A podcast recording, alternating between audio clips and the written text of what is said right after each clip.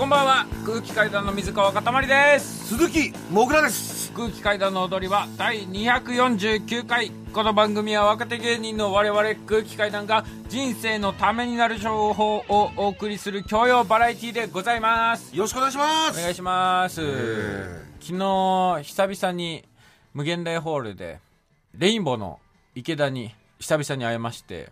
まああの、年末年始のうん。ラジオ以来、レインボーの池田に会いまして、うん。まあ俺もすれ違ったけどね。おう。うん。ちょっとだけ。うん。一瞬しかすれ違わなかったんだけどあのー無限大ホールのね夜のライブあるじゃないですか、い。わらむげはい。あれ始まる前になんかオープニング V みたいな流れるじゃないですか、トゥルトゥントゥントゥントゥントゥントゥントゥンみたいな。トゥントゥントゥントゥントゥントゥントゥントゥンオープニング V みたいなのが流れるんですねライブの。流れるじゃないですか、あのちょうど池田があれにオリジナルの歌詞をつけて歌ってることでした、あれはインスインストゥルメンタルですよね、そうですね。二、人はここで出会って恋に落ちてみたいな。はい。私は無視をしてタバコを吸いに行きました。それ俺前にも見たことあるよ、あ、常習犯だったんだ。常習ですよなるほどね。初犯じゃないのね。そうなんじゃないですかあれあーなはよくやってます、ええ伊藤が伊藤じゃないわ、えー池田がさ、はいその俺に会うなり、うん。うわ最悪やかたまりさんのせいやあら。何が何がいうん。やもうかたまりさんのせいで陣内さんのマネージャーに避けられてますわって言って。え、あの池田が恋をしているという噂の？そう。池田がうん。今狙ってると噂のうん。陣内さんのマネージャーさん。ージャーさうん。んが聞いたらしくて。え、これは？聞いたっていうかなんかネットニュースになってたのかな？えー、嘘！多分レインボー池田陣内のマネージャー狙うみたいな すいません、なんかこのお家騒動というか、この我々の事務所内のね、本当にどうでもいいことなんですけど、はい。えー、芸人がマネージャーをはい。ただ狙っているというだけの、えーうん。事実なんですけど、はい。最悪やって避けられてんねん。うわかたまりさんのせいやって。ーそれ別に関係ないじゃん別に。うん。うん。いやそんな告ったらいいじゃまあね、もうバレてしまったもんはね。んうん告れよって言ったら、うん。いやそうそういうんじゃないんですよ。うん。僕は各現場に好きな人を一人ずつ置いときたいんです。なんかそしたらなんか現場に行くの楽しいじゃないですか。わかります？全然わかんない。あそういう石油王系の思なんか想そういう思想らしいけど。あ、そう各現場になんかちょっと好きな人がいて、うん。あの人と話したいなっていうときめきを置いときたいらしいのへこれネットニュースにしといてくださいえ。いやいや、なでよ。誰かもわかんねえし、全部その名前とか出してたら、誰々のメイクさんととか言ってたらなるかもしんねえけど、その、100歩譲って。レインボー池田各現場に好きな人一人ずつ欲しいしかもあいつの声で言ってないしねしかもねまた聞きみたいな話だしねうーんまあそんなことよりですよ、はいえー先週の放送ですよ、ええ。ー、モグラがですねもう歯が痛いと。えうん。もうよくありますけど歯が痛いと、うん。もう歯の痛みがおでこまで来ていると、ありましたね。なんだその。えー言いまし言い出しまして。ただ絶対に絶対に歯医者に行きたくないとごねましても例のごとく。そうですね。もうこれはねもう危険だと。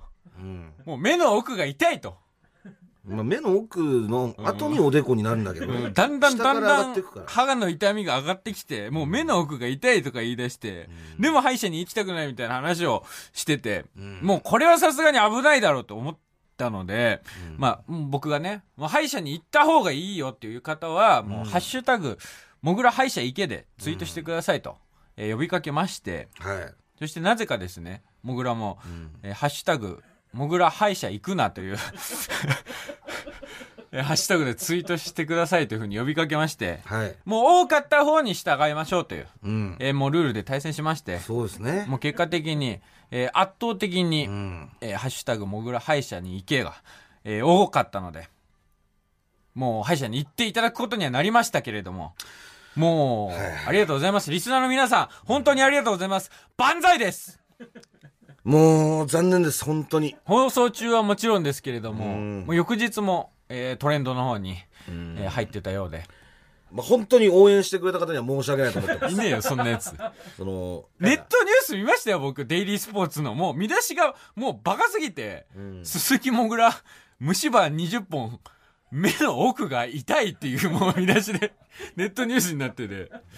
びっくりしましたね。何でもかんでも記事にするんですね、今。こんなおじさんが歯痛くて頭痛いなんて。どうでもいいぞ、そんなの。いや、それがもう翌日ね、取材まで来ていただいて、しかもその取材がですよ、目覚まし。目覚まし目8。覚まし8。目覚まし8 ですよ。うんえーあと、ノンストップ。ノンストップ。えええーさらに「イット!」でもはいニュースとして取り上げられていたと。歯汚くてニュース番組に出れました。ええまあだから虫歯もなってみるもんですね。こうやって虫歯になったらこうやってテレビ出れるっていう。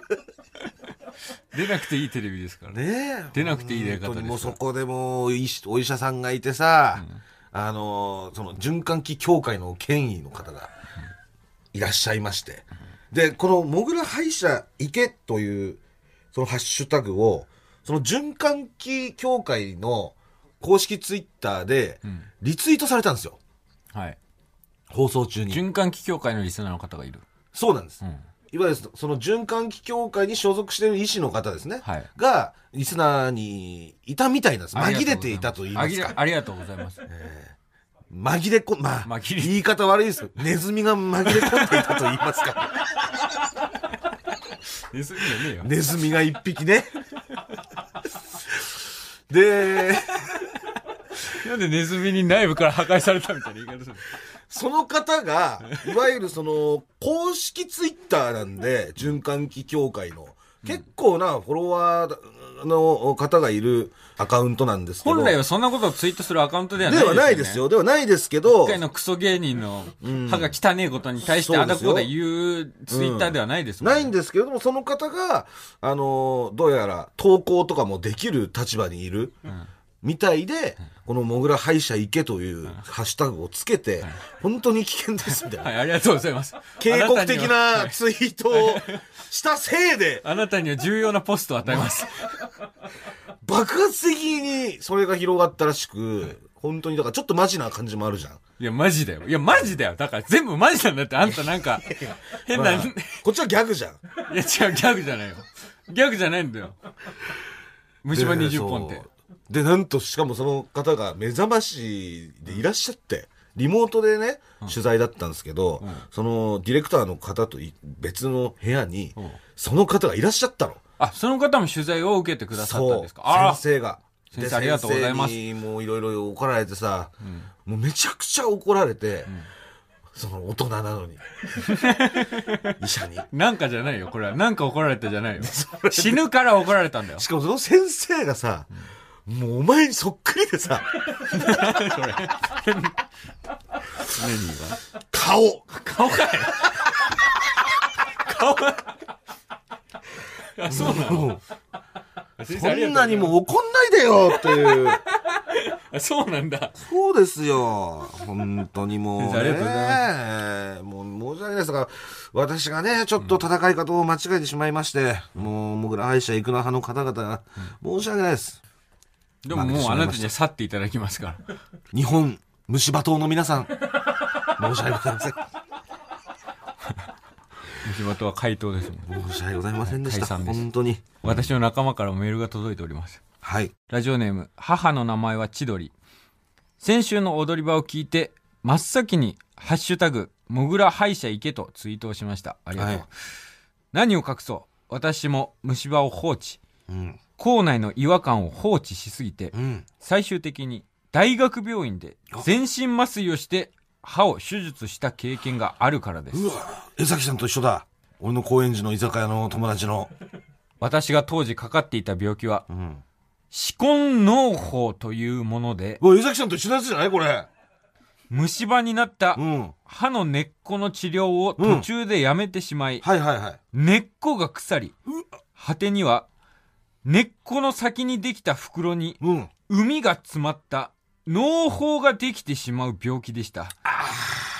しかも、上の前歯という一番見える部分がそうなってしまい、歯茎は海でパンパンに腫れて、うん。黄色いくっせえ海が山のほど詰まっている始末。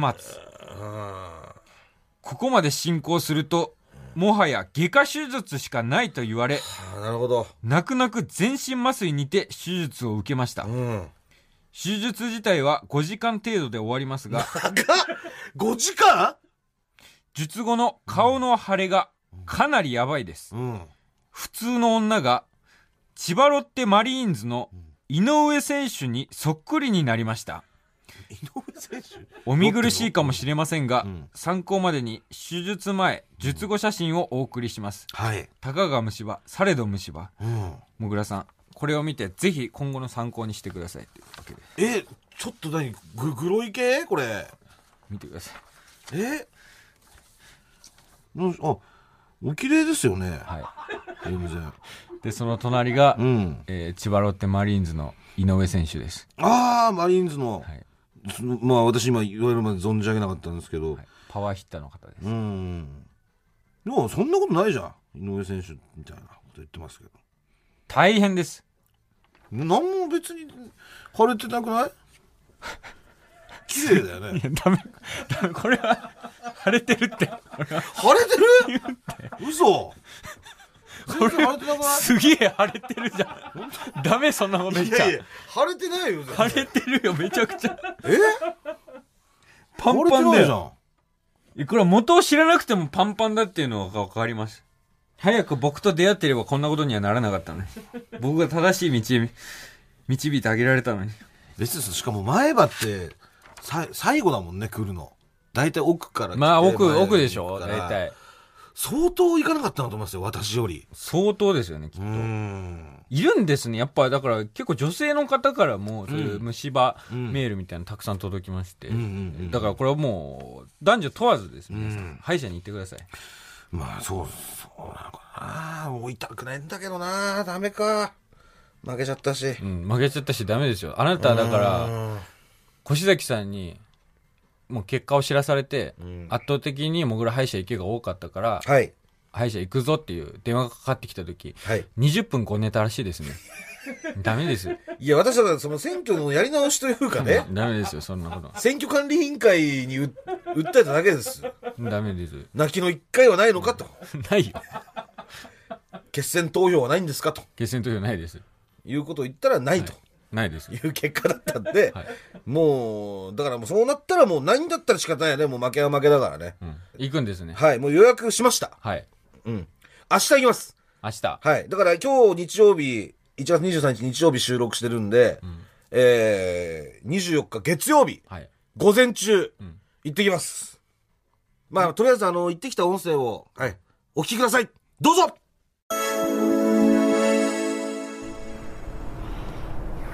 えー、現在1月24日の午前11時30分です、えー、先ほどスタジオで話していたのは、えー、1月23日の、えー午後22時頃です、まあ、午後10時頃ですか、えー、今から私はですね高円寺の歯医者に向かって治療を、えーまさにするところでございます。はあ。行ってきます。あ、ございます。あ、あの保険証あるんですけど、診察券がちょっと見当たらなくて。は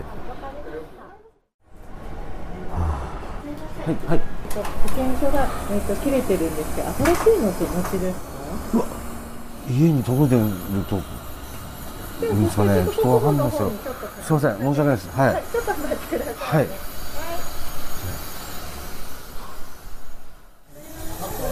お願いします。こちは。その後痛みとか出てる？はい。あ、ちょっと、先週ぐらいに、ものすごく歯が痛い痛みまして、で、今また収まってるみたいな状態なんですけど、はい。はい。一応ね今撮ったレントゲンになるんですけれど、はいで今まず右下はいあ黒くなってるところですね、はい。黒くなってるとこ。ろはいはいはい。があの要は骨って白いんですけど、かはここだけ急激に骨が溶けてしまっていて、はい。あの真っ黒くなってでここがばい菌の巣みたいになっちゃってて、はいはいはい。ここにこうガンガンばい菌が入ってしまうと、はい。ちょっと痛炎症がバーンときてしまう、はい。でで左左の方は、いはい。さらに後ろにかかなり大きい虫歯ができてしまっていて、はい。でこれが今おそらく新鮮な虫歯で、はい。あのこの中でやっぱ神経が一本一本こう黒くなってるですね、はいはいはい。通ってる部屋なんですけど、はい。虫歯菌がもうかなりこの神経の方までこう入り込んでしまって、はい。ダイレクトに神経をこう刺激して、え。痛みが強くなってしまってはいはい。であある程度この神経を攻撃すると神経がやられちゃうので、ええ。そうすると神経がやられる前に死んじゃうってことですはい。神経がもう死んじゃうと一時的に痛みが消えるっていう。今多分その段階に入っちゃってる。ああはいはい。なんでとりあえずちょっとあの左手右手ちょっと一緒にまずやりますから、はい痛まないように麻酔してやりますのであお願いします。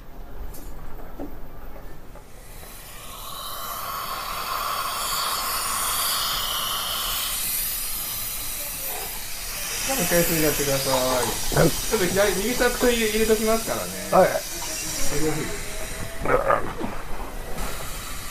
大丈夫ですか？うん。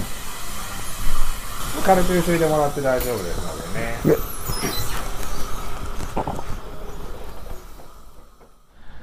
いやもう今終わりました。もう左上にでけえ虫歯できてるっつってそれもガリガリやりまして。で右上もちょっともう中がひどいことになってるってことだったんで薬を全部詰めてもらってる状態です。あーなんとかなりました。はい。スタジオにお返しします。ね、言ったでしょ？いや違う違う違う違うこういう感じで行きました、私は。ええオンエアでは今この間に差し込まれてるそうです。なるほどえだから確実に行ったんですねえ行ったんです。もう行った後です、今。はいどうももし、もし万が一行ってなかったら、別の音流れます。あえダメよ本当にの、ラーメンをすする音とか、ワンタンを、乗り場改めまして空気階段の水川かたまりです鈴木もぐらです。えー、空気階段初の全国ツアー単独ライブファートがいよいよ2週間後に迫ってきましたはい。お席の方は全公演完売しておりますけれども。えー3月31日の千秋楽公演は配信がございます、はい、そうなんです。えー皆さんぜひともぜひとも、えーこちら配信の方お願いしますお願いいたします。はいはい。いやー、あと2週間ですよ。まあ、稽古稽古のね、毎日ですけれども。毎。日ですね。まあ、そんな中ね、うん。放送作家の瀬尾くんが、はい。まあ我々今回も単独ライブついてくれてるんですけども、我々の後輩後輩作家。作家なんですけどね。瀬尾。はい。で、瀬尾は、まあ、32歳で、はい。まあ童貞なんですけど、はい。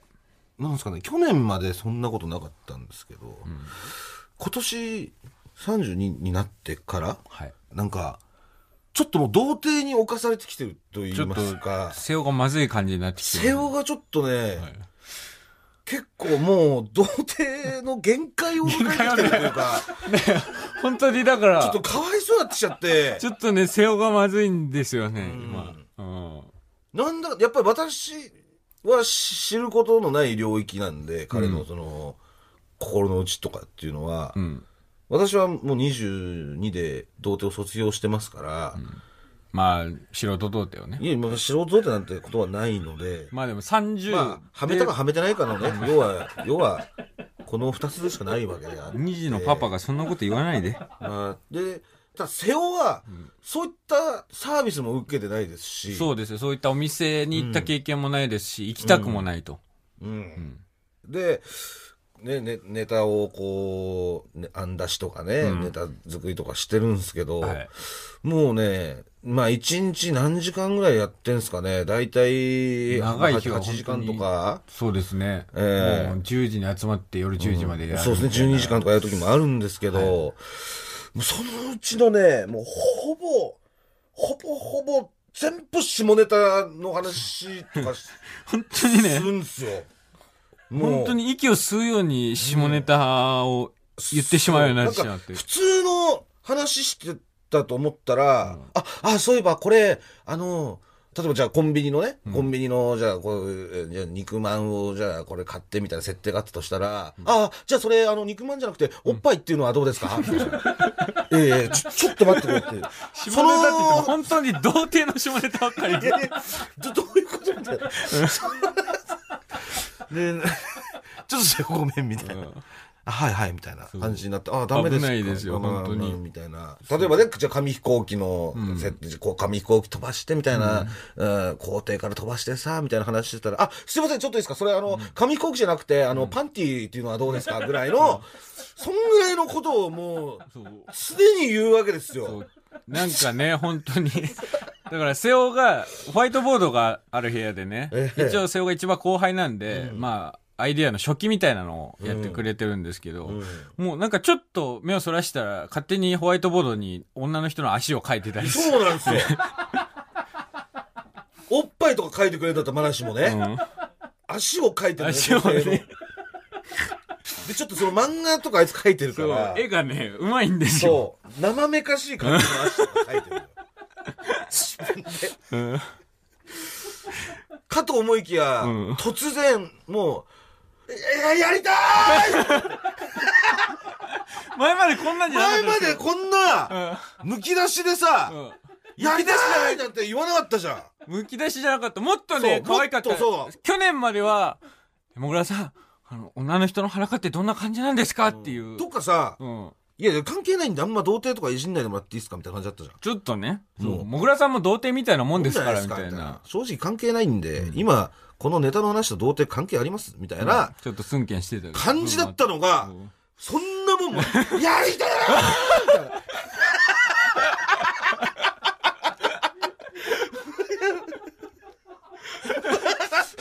瀬尾どうしたん瀬尾 がね、多分、あとね、一個僕が思い当たる原なん因がでこんな、ことなってんのと思って。うん。瀬尾は、うんまあその、オナニー、まあするじゃないですか。うん。ごめんなさい、言い方が、瀬尾は G 行為って言うんですけど、そう。オナニーのこと、絶対オナニーとは言わないんですけど、それを G 行為をするときに絶対に夜の8時から10時の間にするっていうのを決めてるんですよ。そうなんなんか知らないですけど、うん。彼の中のルールで、絶対8時から10時の間にするっていうルールが決まってるんですけど、ほぼほぼ毎日結構その時間やってるんで、うん。多分、ね、G 行為はできてないんですよ、彼が。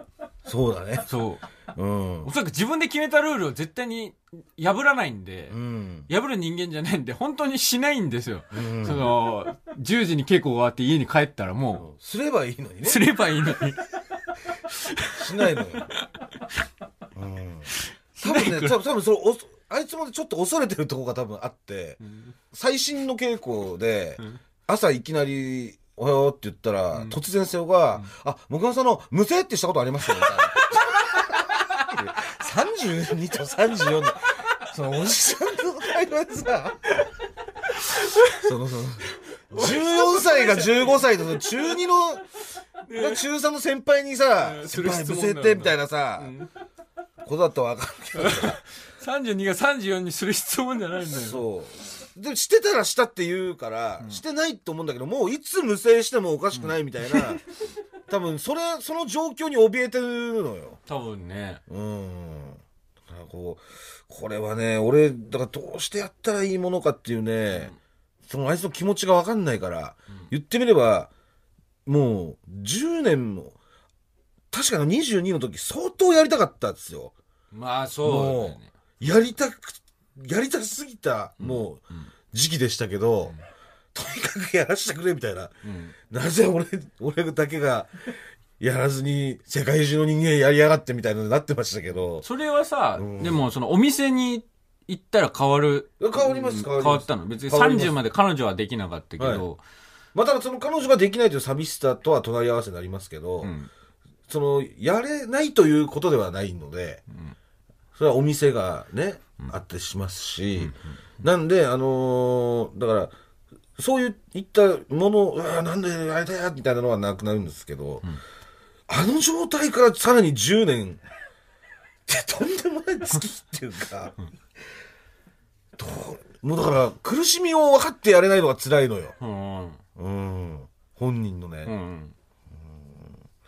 なんか代わりになるものとかありゃいいんだけど、んまあなんとかね、瀬尾がね、やっぱりだか自分でら、なんとかしまうしかないんだけどね、やっぱ。ね、別に、あいつ合コン行くとかも絶対嫌がるし、とにかく初めてのことが嫌なの。そうですね。だよねそうそうそう。だから合コンとか女性となんか出会うような場所に行くとか、マッチングアプリに登録するとかも嫌だし、ん。っていうマッチングアプリに登録したら多分その FBI みたいなところに自分のデータが全部転送されるというふうに思い込んでるから、そう思いこその、そとにかくネットを信用してないんだよ。あの、 Zoom 会議とかした時に、地球、地球のマザーみたいなところに 存在して、そこに自分の情報が全て吸い取られると思ってるから。 Zoom 会議とかで、この会議を録音しますみたいな、ん。えー表示が出る時あるじゃないですか。そうなると、瀬尾がもう、これ大丈夫ですか？大丈夫ですか？大丈夫ですか？これ。あこれちょっと皆さんこれ今、録音されてますこれはもう Zoom に問い合わせましょう めちゃめちゃ怯えるんだけど。大丈夫大丈夫だよ、別に。しかも、録音されても別に問題ないから。そういう時に、ただ、お笑いの会議をしてるだけだからっていう、なるんですけど。だから本当にね、欲が爆発してるんですよね。うもう、食欲も爆発してますし。食欲もすごいっすね。だから、いつもね、稽古場に一応お菓子とかをね、買ってったりするんですけど、この間17個入りの、えー袋に入ったチョコを買ってってみんなで食べようって買ってったら17個中14個瀬尾が一人で食べちゃったりとかね。あともう中華屋にお昼ちょっとか、えーご飯買いに行こうっつって、行って、せ瀬尾が、まあみんな一つずつ焼きそばとか、えー担々麺とか注文して、瀬尾は、あ、焼きそば、あと唐揚げとシューマイと春巻きと餃子くださいそれを一人で全部食べて。お寿司屋さんに行ったら、あ、じゃあお寿司セット。あと、唐揚げと天ぷら盛り合わせと、明太子の天ぷらとアイスください。あと、アイスは食前に持ってきてください。ツルトンタン行った時はね。えー味噌煮込みうどん、えーうどん3玉とあと、とんかつ、あと、桜ユッケご飯、と、かき揚げご飯、あと、竜田揚げ、あと、くくるみ餅、くるみ餅食前に持ってきてくださいね。もう、爆破飯を、すごいっすよ、もうちょっと、異常な食欲。そう。だから、やっぱ、フードファイターフードファイターなんだよ。並みに食うから。本当に、だから、もともとめちゃめちゃ体食感で、うん。120キロぐらい、マックスの時あったんですけそっど、から60キロぐらいにそう、減ったんですよね。そう、東京に上京してきて一人暮らしを始めて、まあ、お金もないしっていうので、えー食がちょっと少なくなったら痩せてって。そうただ、もともとの素質はもう本当にフードファイターで。やっぱあの食欲もなんか今まであんな感じじゃなかったじゃん。じゃなかったね。あんなに食べなかっただ。からやっぱりなんか俺は関係してると思うんだよ、童貞というのがね。うん。まあなんとかちょっとサポートしてね、爆発しないようにだけ、と、あの、なんとか単独ライブを瀬尾と共に迎え入れるように、我々も頑張っていきます。ええまあ、あと、今週はあの、カレーをね、私持ち帰りで食べたんですけど、ああの、弁当でね。はいで、あの、カレーを今まで人生で何度も持ち帰りで食べることなんてあったじゃないですか。もう数えきれないほどに。まあね。ずっと違和感を感じてたんですよ。んその、カレーを食ってる時に。んで、その違和感の正体に、なんと今週初めて気づきまして、34年にして、違和感。違和感です。なんか俺、違うんじゃないかっていう。うん。あれじゃないの？スプーンで先にご飯をすくって、うん。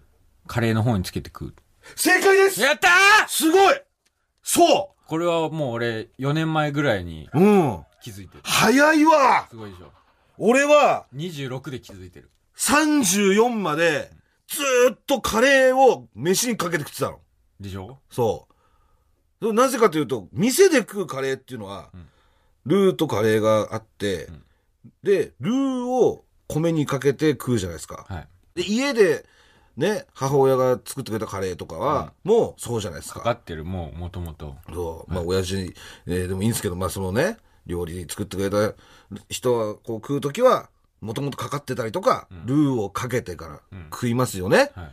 だから、私もずっとカレーをかけて食い続けてきたわけで、だから、あの、いわゆるロケ弁とかでね、出るカレーも、なんかカレールーがあって、レライスがあってとか、ああいうものは全てその、パカッとルーの方を開けて、弁当のその、米の上にブワーってドバーってかけてから食ってたんですよ。はいで、なんか違和感があった。うん。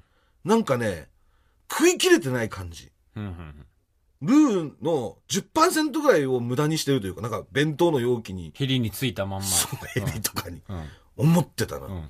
そしたらそれに気づいた。そう、あ、これカレーって逆なんだと。ん弁当になると、米をルーにつけて食う食い物になるんだと。そで、それを気づかせてくれたのが、そのココイチを俺持ち帰りして、ココイチで気づいたんだけど、あのさ、ココイチってさ、丸い、でかい丸い容器じゃん、まず。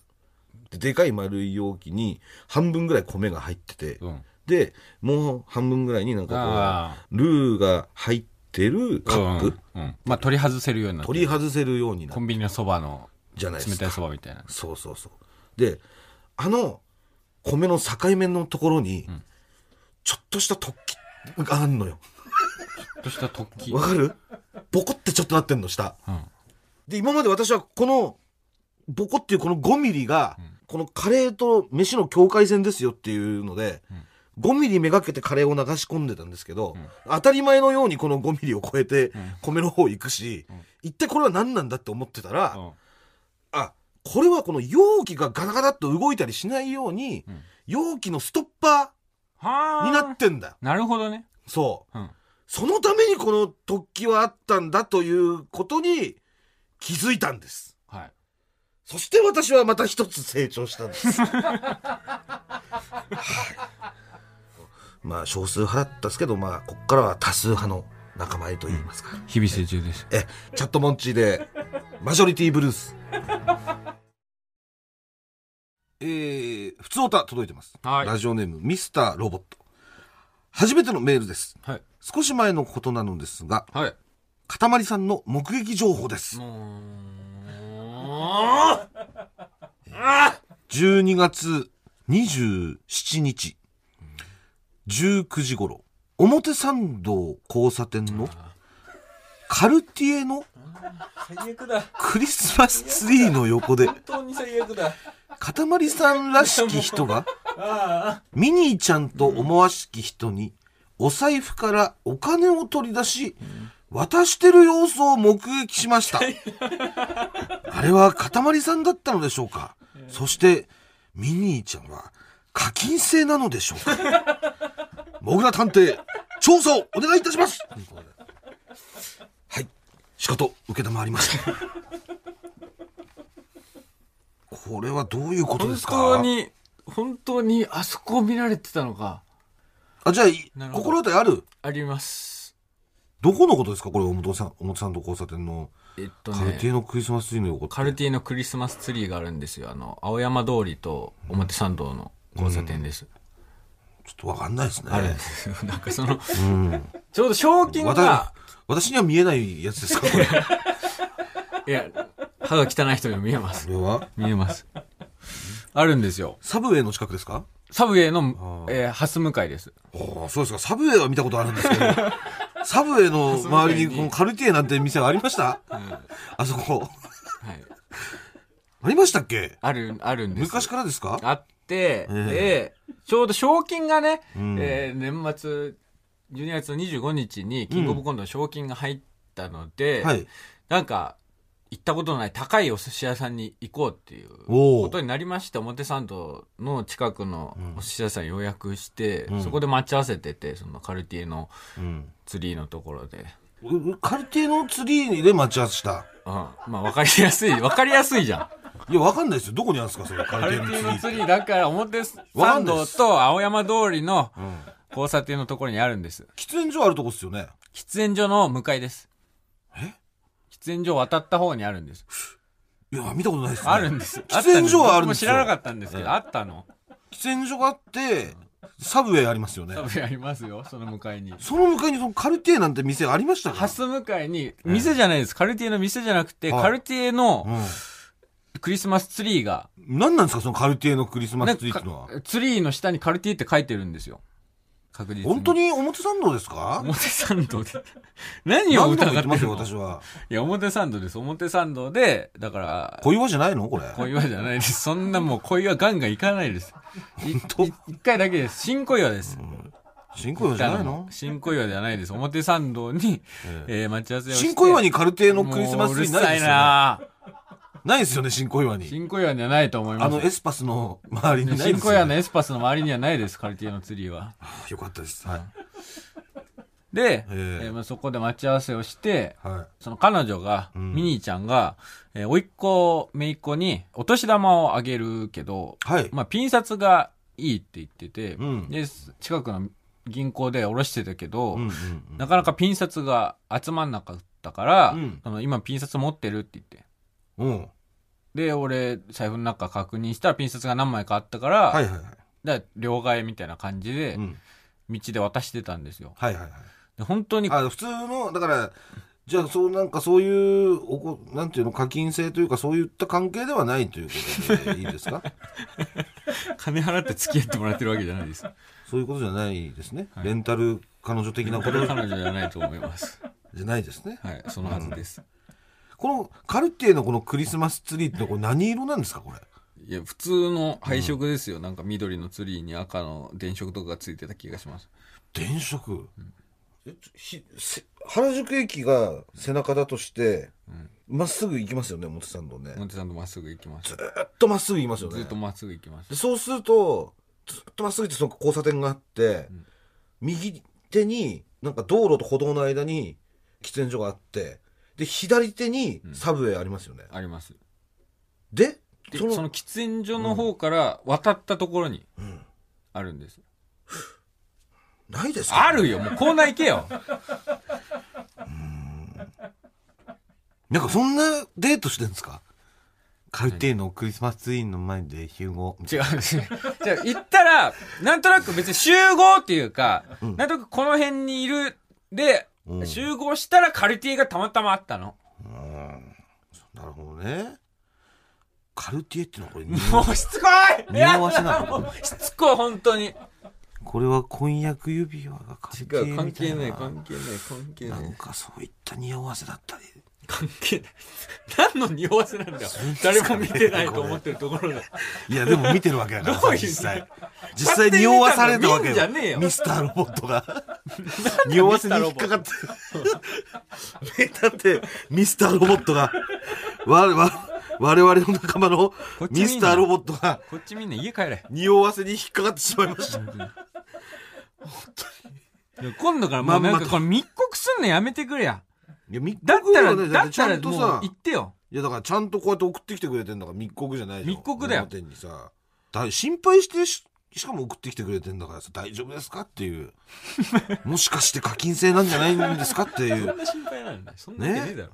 そういううさんくさいそのクリスマスツリーの横で待ち合わせとかしてね別にそこを集合場所してたわけじゃないです。僕も彼あと女知らなかったです。そこにカルティエのクリスマスツリーがあるなんて。あその目立つところを選んでデートしてるじゃないですかあなたが勝手にただ、そこ通っただけ、横を通っただ黒とけじゃん。かさ、ビックロとかプールがある喫茶店とか、カルティエのクリスマスツリーの前とかさ、もう主人公みたいななんかそのドラマの、もう、え？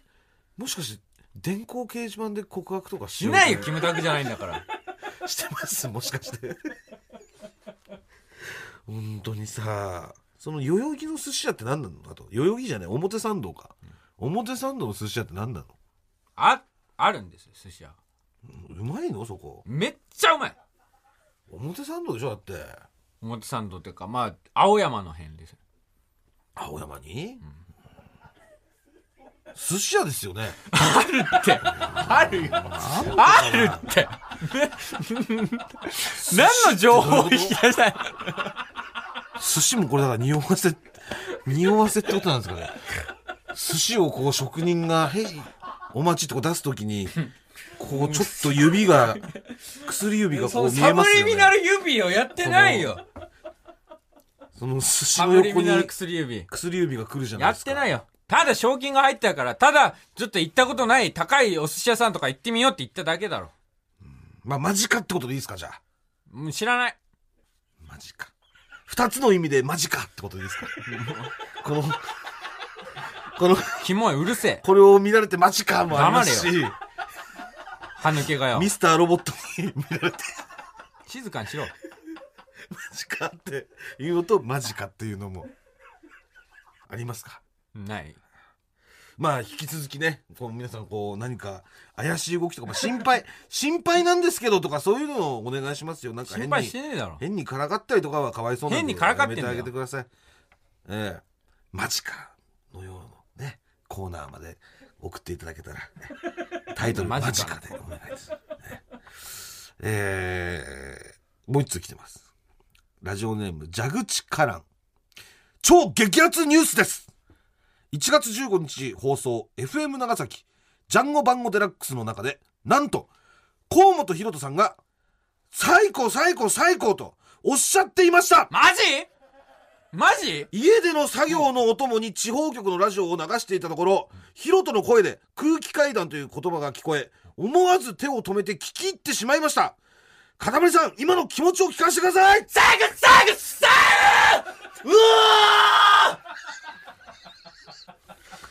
いうわけで。グマジ？マジですよ。だから広瀬さんがやってるねこの、えー FM 長崎のジャンゴマンゴデラックスという番組あるんですけどそこで流してくれたっていう流したっていうか言ってくれたってことですよ。最高最高最高って。もうなんか完了だな。空気階段と対談したよ。最高最高最高って。マジですか？マジですよ。この前スペースシャワー TV でね広瀬さんとあの対談させていただきましてそれがオンエアになりまして、はい。うん夢か現実かもうよよくわからない。よくわかんないです。だからね、ひろとさんがその対談の中でね、ん。なんか休みの日にん、千葉にうん。山に行って、そう。ヘッコキムシを捕まえてるみたいな話をしてて、そうです。それがちょうど単独ライブ、うん。ファート、おならへっていう意味ですけれども、それをつけた翌日だったそうなんですよ。へにしようかな、へで8割方、ファートで8割方決まりかなぐらいの時だったんでね。そうそうそうそう。その時にもう、広瀬さんがヘッコキムシ捕まえに、ん千葉に行く、俺の地元の千葉に行くって言ってくれたんで、じゃあもうこれ完全ファートにしようって言ってね。ええあと、もうラバーソール履いていいって言ってくれたしね。あ、そうです。これ流れたのかなあのー俺がね、なんか悩んでること何でも、広瀬さんになんか悩みとかこういう聞きたいこととかあったら、どうぞっていうふうにスタッフさんに言われたんで、ちょっとラバーソールずっと履きたいんですけど、ずっと太ってるんで、履いていいですか？っていう質問したんです。これもう、もし広瀬さんがね、ラバーソール履いていいよって言ったとしたら、それはもうデブだろうがいいだろうっていう、もう全てのルール破壊するだろうって、やっぱりラバーソールってこう細くてさ、やっぱりね、こう、かっこいいスタイルの人が履くとよりかっこいいとか、そういう人しかね、履いちゃダメだっていうのがあるから、俺も高校の時とかもこう、そういうジョージ・コックスのやつとか見に行っては、いや、俺はダメだ、これはもう履いてはいけないっていう繰り返してたんですけどって言ったら、もう広瀬さんが、いい、もう履いたらいいんだよ。もうそんな好きに履いたらいいんだよ。かっこいいよね。そんな年ちゃんみたいだったか。おっしゃいは全然違うだろ、お前。履いたらいいんだ えーありましたけどね。はい。というわけで、えー、こちらのコーナー行きましょうキモいやつ見ましたはい、えー、こちらのコーナーはですね、高校生なのに、自転車、二人乗りをしたりだとか、交際相手と花火大会に行ったりしている。あと、カルティエのクリスマスツリーの横で待ち合わせをしているような、たまたま近くだったから。キモいやつの目撃談を募集しているコーナーでだは。ないですけどね、あの四つ角のカルティエは。あるんだ。あるよ。何その説。えー、では、早速、えー早速行きましょう。ラジオネーム、おはようロピアン。廊下に張り出された体力テストのランキングを見て、キラキラした女子たちが、キャーやったー勝ったーうわーやば負けたーと、自分の彼氏同士が勝ったか負けたかを争っていました。キモ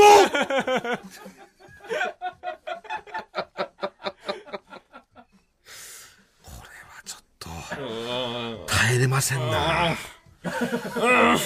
強いなまあ私なんて本当にこういうのがあったらもうやりきれないと言いますか、ういう体力テストもずっと下の方でしたしね。うん、で、さらにこうやってこの女子同士でこういうなんか自分の彼氏をこう戦わせてるみたいなのは、そこの、そこをキモいと思いつつそこに自分は入れないわけで。そのキモい湾にも。もういろんな意味で悲しくなるという。スポーツテストね。えーえー続きまして、ラジオネーム。なんがなんが。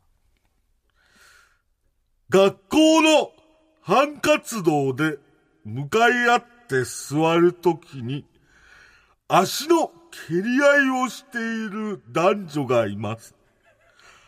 足を蹴っては見つめ合って、足を蹴っては見つめ合って、そして、女の方が、私に、助けてーと、目で訴えてきます。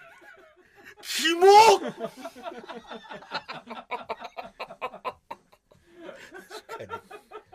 巻き込まないでよ。こっちを。まあ、なんなのこれ？うん二人までかな。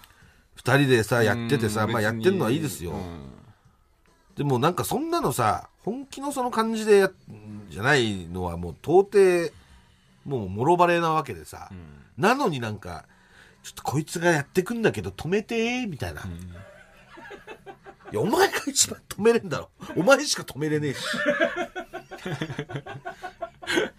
止めるのお前だ。というやつです。はいうんキモいですか？まあまあ、これはまあ、正直何とも思わない思わないけどね、その。え、これ、これで？いや、高校生が何してようが、あ、まあそういうのあるよね。あ、まあその時キモいなと思ってたなと思うけど、お前と同じ熱量でキモがりはしないよ。ダサ問題をうやむやにするタイプの大人じゃん。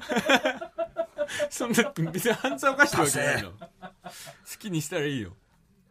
えー続きまして、ラジオネーム、方向音痴名人。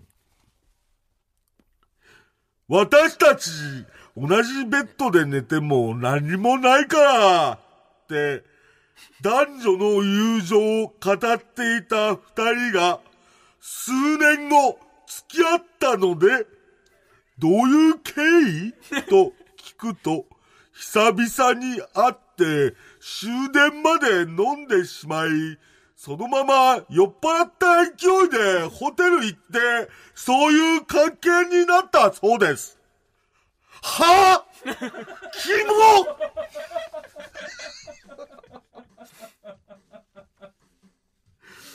これね、やっぱね、この男女の友情あるって言ってるやつほどないからね。うん。ええこれ明、これは明白です、もう。うん。これはもう本当に私の実体験といいますか、もう関わってきた方々の中にもこういう方いっぱいいましたけども、もうお男友達女友達を強調するすればするほどうん。狙ってますよ、いや、そうですよね。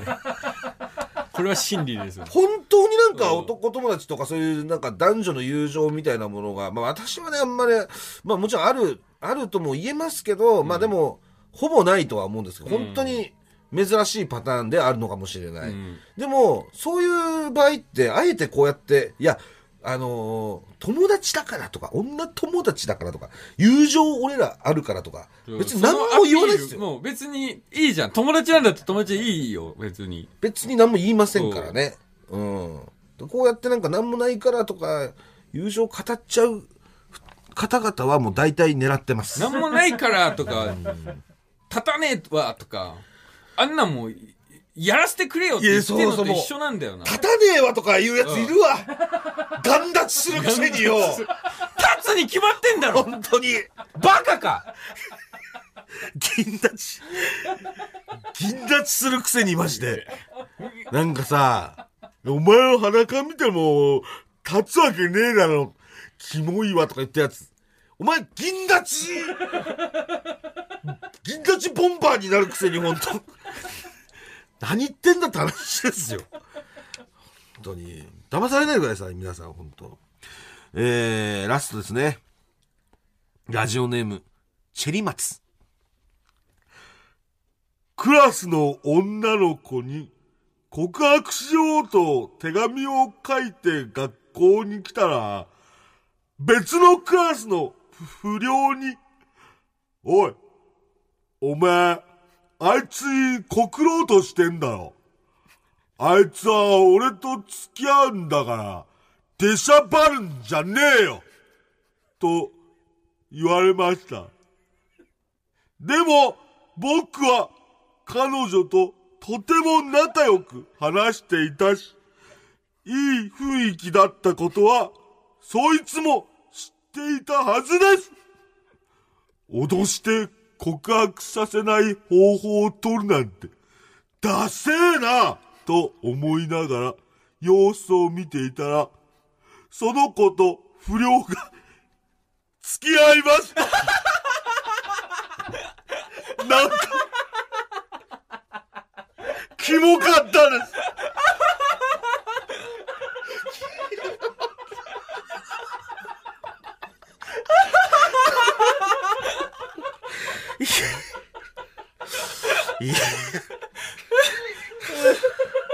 れは、キモ切ないですね。もうなんか世界ごとキモく感じいや、てこるれはもう、もうこの世界はキモいんだって思っちゃうよね確かにね。まあ、そう思って生きていくしかないよね。仕方ない、このキモい星に生まれてしまったわけこのキモいでさ。世界でうん。生きていくしかないって腹くくるしかなくなってくるよね。いやー、これは。キモかっただろうな、すべてが。花とかもすげえキモく見えただろうな、この帰り道。苦しいだろうな。全部キモく見えるだろうな。星も、もう鳥。も。うん。なんで飛んでんの鳥とかって思うだろうね。うん。まあ今週は以上でしたけども。ええ、いかがでしたでしょう？いやー、ラストキモかったですね、やっぱり。やっぱ、なかなかここまで世界をね、キモがれる、ことってないと思う。そうでねも逆に言ったら貴重な経験ですよ。ええまあまあまあ、気も切なかったですね。はい。頑張ってください。頑張ってください。やっぱりなんかそのさ、上からの感じなんだよね。一個もう俺は別にキモくないし、みたいな。まあ、キモいと思ってる人もいると思いますが、みたいな。なんか、感じですよね。